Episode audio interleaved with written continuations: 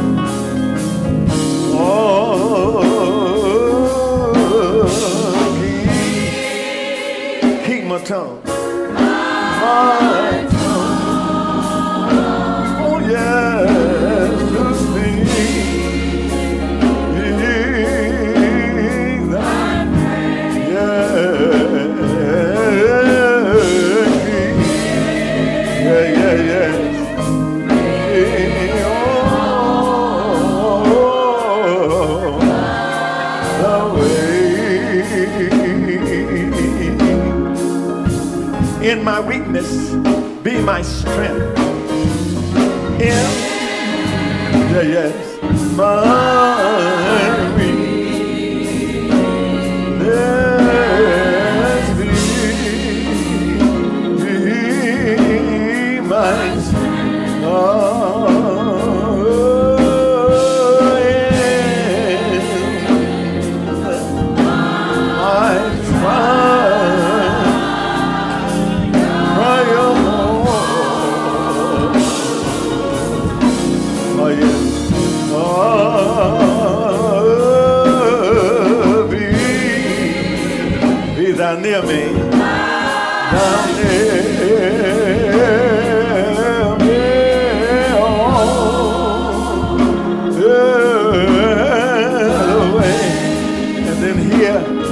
Very car.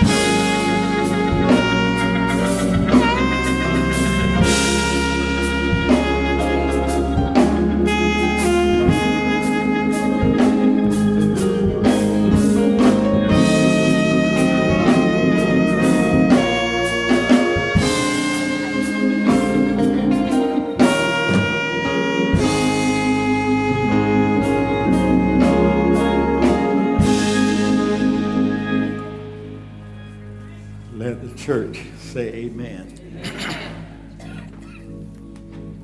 From the book of Jeremiah.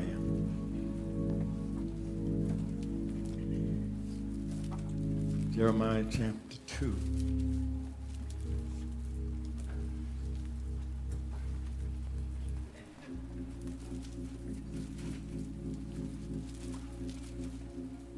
Jeremiah chapter 2, verse 13. I would that in your time, your personal study, I want you to study chapter 1 and chapter 2. And, uh, those of you, you who are involving yourselves in study, you will see that we're trying our best to stay in line with our preaching and our teaching so that we can get full benefit of what God is saying to us. Jeremiah chapter 2, verse 13. These are the words you find there. For my people have committed two evils they have forsaken me, the, found, the fountain of living water, waters, and hew them out cisterns, broken cisterns that can hold no water. Amen. My people have committed two evils. That's what I want for a few minutes to talk about. I want to talk about Israel's two evils.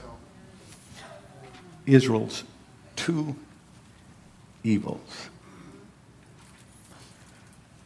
It is my belief, my brothers and my sisters, that the Word of God is written and so designed so that the people who read it and the people who study it if they take it seriously, it will lead them around a lot of troubles. If we read it and we take it seriously, the Word of God will guide you around some problems. You, you, you don't have to you don't have to make the same mistakes that others made before you. If you will just familiarize yourself with the Word of God. You're not step into the same hole. If you're going to step in one, step in a new one. But when the word is in front of you and lets you know what to look for, y'all not make the same mistakes. At least we ought to be creative in our mistakes. We don't have to make the same mistakes over and over if we read the Word of God. Those of you who have been here, you have seen that since the beginning of the year, we have spent our preaching time setting the stage. As that old time preacher used to say, I have made my argument. Mm-hmm. We're setting the stage for our focus for this year. And that focus is rebuilding the walls. So we've been spending our time, and by now, by now, all of us who are here and who have been listening, by now, you know that the city of Jerusalem in its heyday was surrounded and protected by a great wall. If you have been following us and you have been listening to the word that has been preached, you know now the significance of having a city around the wall. If you've been listening and if you've been following, you know that when the temple was destroyed, the wall around the city was also destroyed.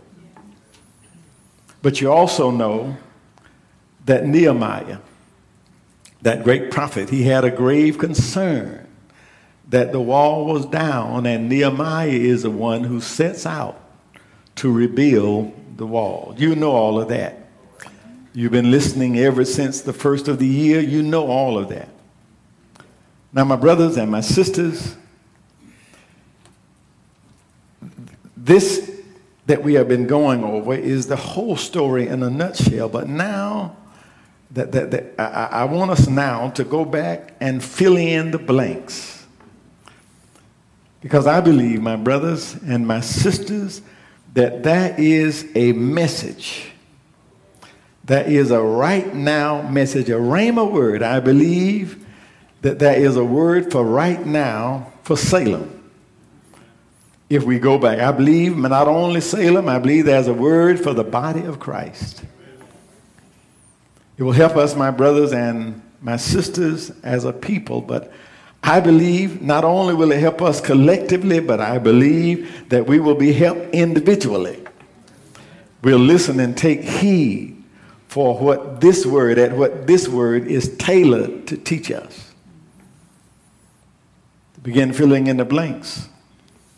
We look at the book of the prophet Jeremiah. Jeremiah saw firsthand, he, he was one of those who saw firsthand the people of God straying away from God. He saw with his own eyes and he saw people turning their backs on God, and then God called him to give warning to his people. read it, read it. When you study chapter 1, Jeremiah shows, and God is calling Jeremiah, but in chapter 1, you see that Jeremiah shows some reluctance to heed God's call. He, he wasn't quick to jump out there.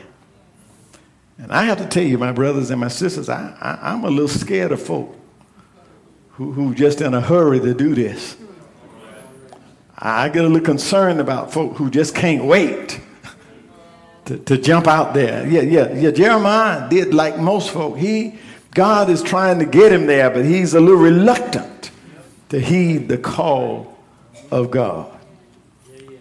Jeremiah was born around 648 BC, and he only lived about two miles outside of Jerusalem.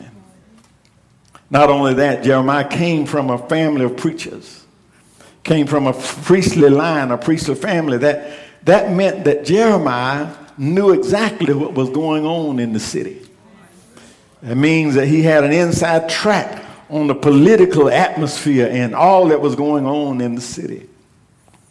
But here, here we are, here, chapter 1, verse 5. We, learn, we learn something, and, and you, you need to know this. We learn something about a divine call. This is God, divine, calling his servant Jeremiah. Listen to what he says in chapter 1, verse 5. He says, before I formed you in your mother's belly, I knew you. Is that in your book? Before I formed you in your mother, are y'all hearing me? He is saying, that's deep, that's deep. He's saying, I knew you before your mama ever knew you existed. That's got to be God. He says, I knew you before your mama ever knew that you existed. And then look at it, go on down. He says, and before you were delivered from the womb, I sanctified you. Are y'all hearing me? Before you even come out, I set you aside for me. I sanctified. Don't, don't, don't make that more than what he, he just merely saying, before you got here, I had a job for you. I, sec- I sanctified you set you aside for my service. And I ordained, before you ever got here, I ordained you a prophet. Now, now, now y'all, y'all excuse me. I'm just sort of old timey, just, just stuck in my ways. But I still believe in a divine call. I still believe it. I, I just don't believe you just hop up one day and decide you want to preach. I don't. I just don't believe that. I, I just don't believe it's something that you decide you want. You get tired of selling insurance. Thank you, a preacher. Well, now I still believe in a divine call. I believe that it is God that calls. Are y'all hearing me? I, I believe it's God that calls his mouthpiece.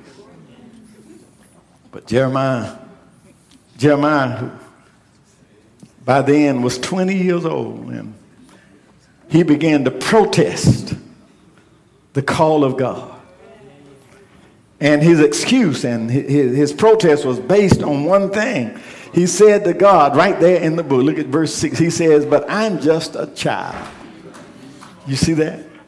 God is trying to call him. He said, He's telling God, He's making excuses, telling God, I'm just a child. Let me tell you something, and write this down if you can write fast. Don't ever render yourself inadequate for what God has deemed you adequate for. I just said something right there. I said, don't ever deem yourself inadequate for what God has deemed you adequate for. If God says that's who you are, and that's who you are. If God says that's what you can do, don't you worry about what anybody else thinks about it. That's what you do. One thing that I've learned about God, one thing I've learned about God, it took me a minute, took me a while to finally figure it out. But one thing I've learned about God over time is that God doesn't make suggestions. That's right. I just said something. That's God, God doesn't make suggestions. You may treat him like suggestions. And the strange thing about God is he will let you treat him like suggestions. He, he will give you the freedom to treat his commands like suggestions. But let me tell you something. You will pay in the long run. You'll pay in the long run for treating God's commandments like suggestions. God gave 10 commandments, not 10 suggestions. I know we treat it like that, but those are commandments. But in the end, but in the end, he ends up telling Jeremiah, he, he, reasoned with him for a while, but in the end, isn't it how, how God ended this thing up? In verse 7, he ends up by telling Jeremiah, You will go where I tell you to go. All right. And you will say what I want you to say. Conversation over. Amen. You will go where I tell you to go.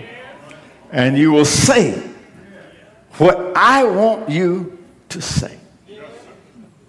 Now, now God, now God begins to give instructions. Look at verse 8. It's almost like God is setting him up. He, he knows you're going to go out here and talk to some rough folk. Look at verse 8. He says, Be not afraid of their faces. you almost have to be up here to know what that means.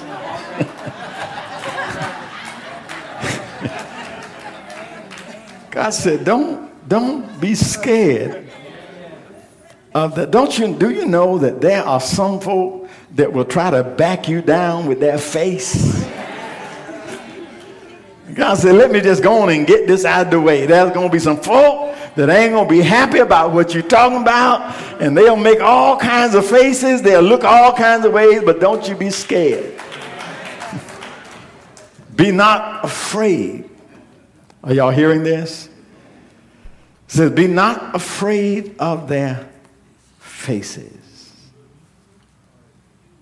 Now, now, now, now, get this next line in verse 8. Get this next line. We're going to walk right down the, the word. He says, For I am with thee to deliver thee. Now that's power pack right there. I am with thee to deliver thee. Now, I want you to notice something in that one little line there. I want you to know that God is not promising to keep him out of trouble. All right. But he's saying to him, I will see you through your trouble. He's trying, I'm trying to help somebody out here. God has never promised any of us that you won't see some trouble. But his promise is, I will see you through. I will be with you in your trouble. Then it seems that he moved now from the just listening to God all of, and all at once and, and, the sort of a sort of a vision with God. And he says, the Lord, now the Lord touched his mouth. So the Lord touched my mouth. Here's another significant statement right here. The Lord touched his mouth and look and listen to what the, God said to him. Behold, I have put my word in your mouth. Oh, Let's make sure we got that right. My word in your mouth. I'm sending you forth. I'm sending you forth to deliver my message. And get this my message ought to be delivered in my words. I want to send somebody a message. And I tell you, I want you to go carry a message to somebody. I don't mean for you to editorialize it on the way. I, I need you to tell them.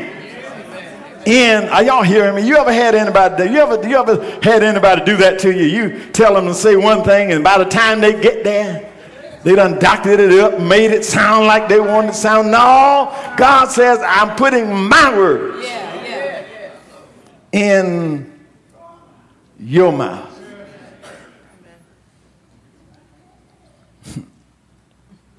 Let me just see if I can show it to you a little better. When we were growing up, when we were growing up, one of my brothers, I'm not going to call his name, two of them are here. but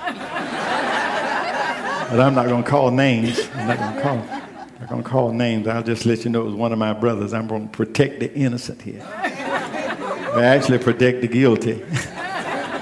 but one of my brothers, uh, as he began to age and got to a point where my, my daddy say, smelling our water, smelling his water.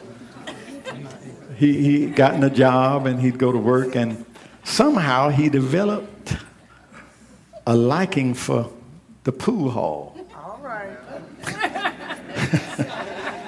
he just got to the point where he just liked to go to the pool hall. Now, now he was raised in the same house I was raised in. But he, he, he'd get off from work with his grown self and stop by the pool hall in the town where we live, small town, you know, everybody know everybody. Didn't take but one or two somebody to see him and know he didn't belong there. Somebody come by the house and say, Miss Mandy, your boy, your boy's up there in the pool hall. Mama would get some of us younger ones, me and some of us younger ones. And Mama would say, You go down there and you tell that boy that he better get his self. he better get himself to this house right now. Now, now mind you, these are older brothers. You don't want to embarrass them. So we would go up to Athens Street to the pool hall and wouldn't go in, we just got to the door. And, and we yell out, Brother?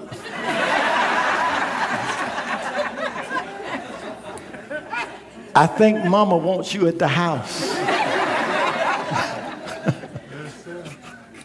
Mama said, You tell him I said, get himself in this house right now. We go there and we say, We think Mama wants you at the house now.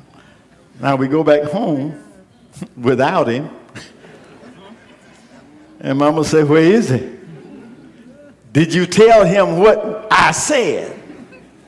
Now, truth of the matter is, we didn't truth of the matter is, we, we editorialized it. We, we, we, we sort of made it sound a little better than what mama said.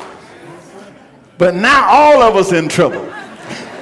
Not only is he in trouble, we in trouble too because we didn't do what mama said. Now all of us got to go down there and get him.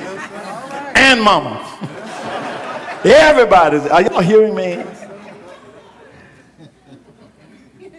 My words in your mouth. I, I, I've, I, I, have watched God and I'm listening to what He is saying to Jeremiah. He's saying to them, and he's beginning to talk to Jeremiah, trying to get Jeremiah to go and make sure that he goes in his name. I've seen a whole lot of folk enter the ministry, in the preaching ministry. And they thought when they started that being in the ministry would give them free rein to say whatever they wanted to say. Are y'all hearing me? But I got news for you. I got news for somebody. I got news for you. The pulpit is not a place for you to get your message across. The pulpit is the place for his words in your mouth.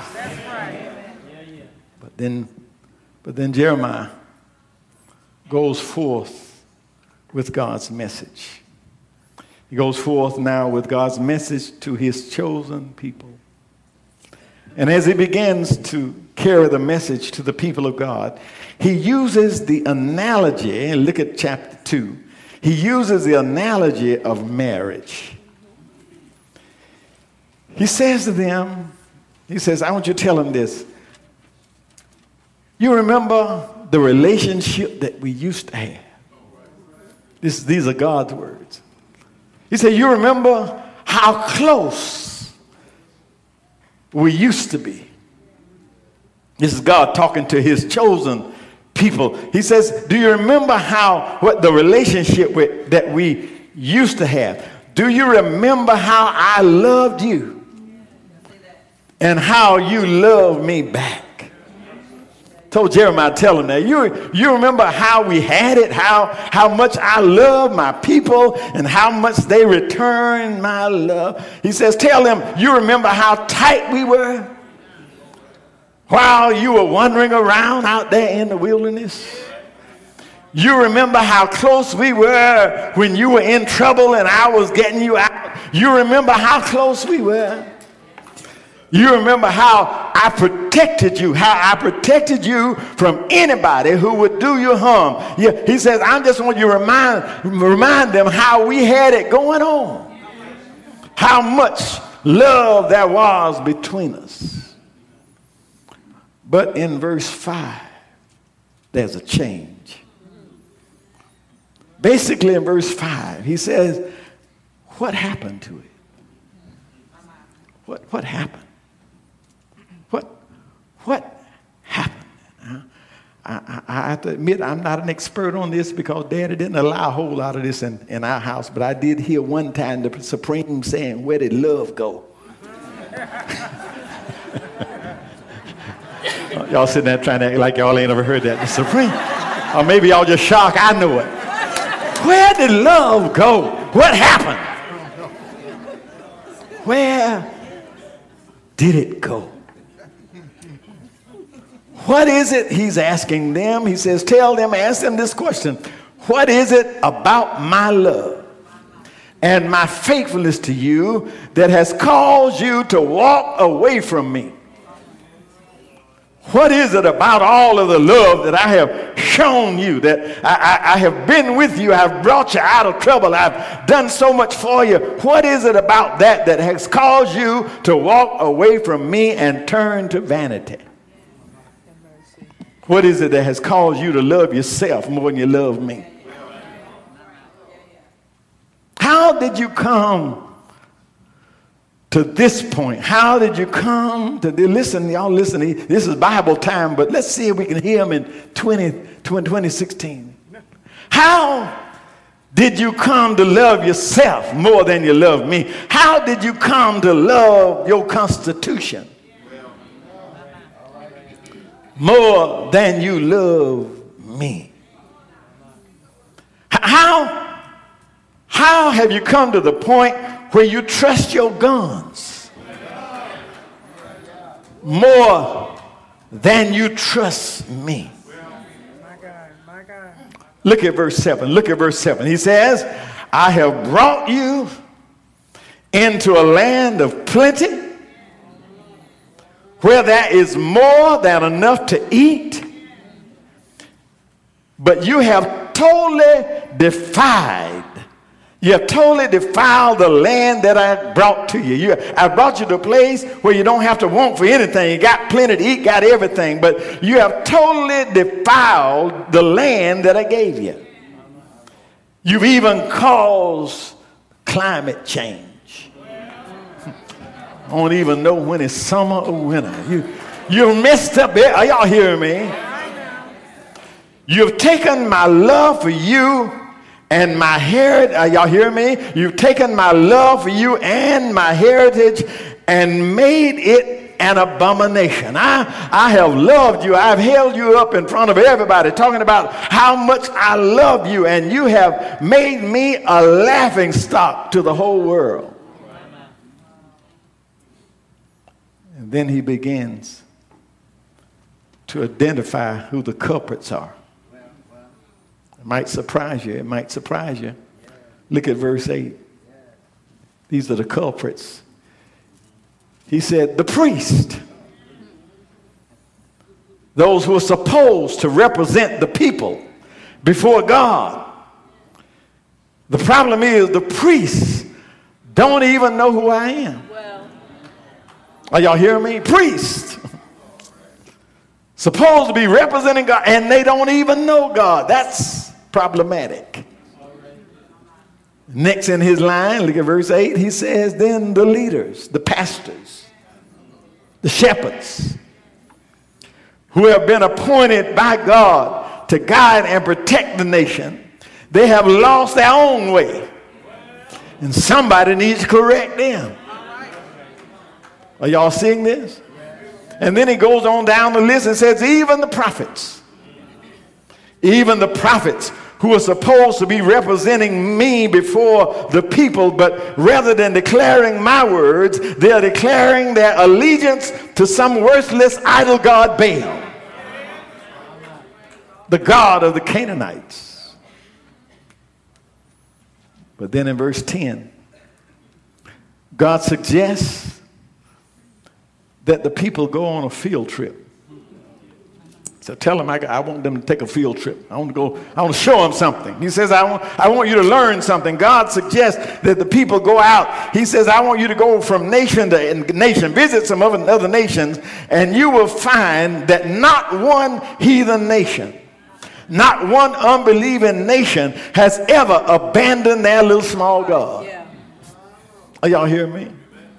Not one, not one nation, not anybody else has ever abandoned the God that they believe in. And I want you to notice that's a small g. But none of them, they are unbelievers. They, they worship all kinds of things, all kinds of stuff, but not one of them has ever abandoned their God. But my people have changed their glory. They have exchanged their glory for what? nothing. They're giving it all up for nothing. But here's where I want to get to, and here's where I'm going to finish this week. Look at verse 13. He says, My people have committed two evils, two sins. They have committed two evils. One is a sin of omission. Other is a sin of commission. First commandment, first commandment, the first commandment, if you go back and look at the first commandment, you'll find that that first commandment, the very first commandment he, he, he said is that, that, that, that, yeah, thou shalt have no other gods before me. Are y'all hearing me? They omitted that. Then the other one says, Thou shalt not make unto thee any graven images. They committed that. Are y'all hearing me? They, they omitted that part that says not having a God before, but then they committed the very thing he said don't do. They began to worship idols.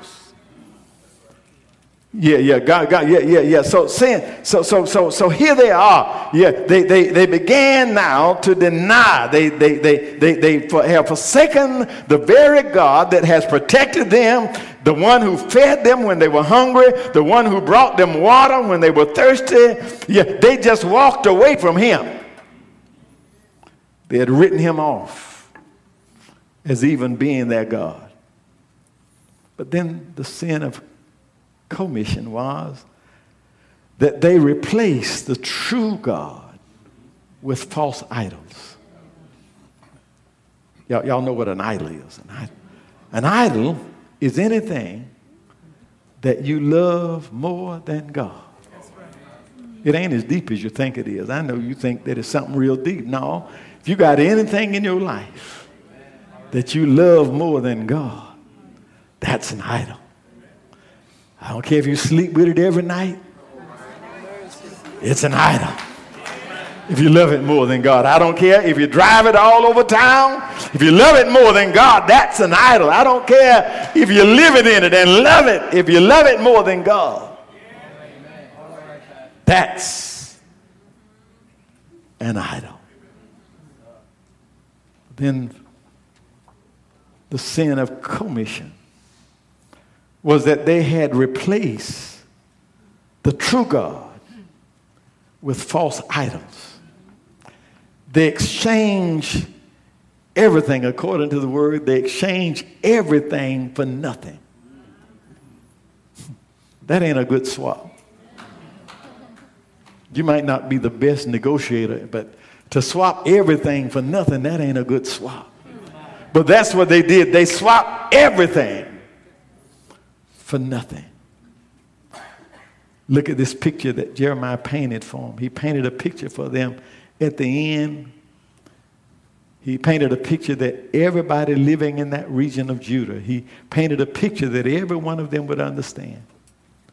He says, read it. He says, You have abandoned a spring of living, running water for a cistern but not just a system, a broken system that won't even hold water. Y'all hearing this? You need to get this. You have exchanged, you have abandoned a spring of living water. He's trying to paint a picture for them to understand. You have abandoned a spring of living water with ever flowing water, cool water flowing all the time, and you have swapped it in for a cistern. And not just a cistern, a cistern that won't even hold water. Let, let me, let me see if I can help you out here. I, have traveled, I've, I've been there to Jerusalem, and I saw with my own eyes. We fight wars now over oil. That's what we fight over around here. Over there, they don't fight over oil, they fight over water. Because water is so hard to come by. And what he's saying to them, he's saying to them that you have swapped in a spring where water is flowing all the time, cool, fresh water flowing all the time. You have swapped that in for a cistern. While I was there, I got a chance to see what a cistern was. Out in the middle of a desert, dry place, they would dig these deep holes, just dig this way down in the ground and with some steps so you could get down in there. But they would dig them so that if it happened to rain, if it happened to rain, water would collect in those deep holes. And if it happened to rain, they, they would have to get buckets and they would have to go down these steps down in this place and, and get this water that has been out there in the elements, just laying out there, but it's water. And they would get it and they would bring it up. But he says, You ain't even swapping your spring for that. You're swapping your spring for a cistern that won't even hold water. What he's saying is that same cistern I just told you about, where they would dig a hole in the ground and then put plaster on the walls and try to catch rainwater. Every once in a while, there would, a crack would come in the wall. And, and, and, and if, if it cracked, the water would seep out. And the only thing that would be left in there after the water seeps out is sludge. Bunch of nasty stuff that that couldn't get through the crack. And what he's saying to them is, You have traded cool, ever flowing water for a system that has nothing but sludge in it. Are y'all hearing me? You have abandoned, yeah, all that I am for a broken system. Oh, my brothers and my sisters, this lesson is written in this book so that you and I can read it and stay away from making the same mistake. You want to know why stuff like this is in the Bible? It's so that you and me, when we read it, something ought to click in our minds and say, you know what? I ain't doing that. Are y'all hearing me? Yeah, yeah, yeah, yeah, it's written so that we won't find ourselves trading in life's life giving stream the source of all life, so that we won't trade it in for something that won't even hold water. My brothers and my sisters, my brothers and my sisters, in, in a world where there are so many distractions, in a world like the one we live in, where there are so many alternatives and, and we're all being pushed yeah, eh, from one side to the other. Everybody is trying on every side to get you to come their way. My word to you today, and my word, uh, beloved, to the children of God is uh, you better stay with the Lord. Are y'all hearing me? My, my word to the people of God, those who have been washed in his blood, those uh, who are called by his name. I just thought I ought to stop by and tell you don't be fooled. You better stay with the Lord in times like these when right seems to be yielding to might, I just thought I ought to tell you that you need to stay with the one who brought you out of darkness. Stay with the one who brought you out of darkness and into the marvelous light. I just thought I ought to tell you in 2016 to stay with the Lord. Stay with the one who has kept us and never left us. Somebody ought to stay with the Lord. Stay with the one. Stay with the one that brought us through our weary years and through our silent tears. I just want to tell you, you better stay with the Lord. Stay with the one who loved us so much that while we were yet sinners, he sent his only begotten son to die in my place. Somebody ought to stay with the Lord. You ought to stay with the one who loved me so much that he gave his only begotten son to die on an old cross. Stay with the Lord. Stay with the one uh, who loved me so much uh, that he put a cross uh, on his shoulder and he never said a word. Stay with the Lord. Stay with the one who died, who died on an old cross. he died for my sins and he died for your sins. somebody got to stay with the Lord. Yeah, I don't know about anybody else, but I'll stay with him uh, who got up uh, early Sunday morning uh, from the grave uh, with all power in his hand. Yes, uh, don't know about anybody else, uh, but I'll stay uh, with the Lord. Uh, somebody said it like this Some folk uh, seek treasures uh, of houses and land. Some folk uh, seek silver and gold. Uh, these things they treasure and they forget about their soul. But I've decided, I've decided, I've decided to make Jesus my choice. Yes, yes. Back at First Baptist Church here in Gainesville, Georgia. Yeah, that was a Mother Pearl Moon, uh, and she said like this: I'll uh, take Jesus for mine. I'll uh, take Jesus for mine. You can have this whole world, but I'll take Jesus for mine. In sickness, I'll take Jesus for mine. When I'm in trouble, I'll take Jesus for mine. I've decided. I've decided. You got to make a choice. I've decided to make Jesus my choice. In the words of my daddy, I just believe, I just believe you ought to dance with the one that brung you. Are y'all hearing me? I, I just believe that we ought to stay with the one that brought us. I, I, I, I, I can only imagine the heart of God who has led us through weary years, who have led us through silent tears, who, who brought us when we had nobody on our side. And now we come to a place in life where we got two or three nickels in our pockets. And all at once, that stuff is old fogey. All at once, we don't believe that stuff no more. You better make Jesus your choice. If thou wilt confess with thy mouth the Lord Jesus, believe in your heart that God has raised him from the dead, thou shalt be saved. Some folk would rather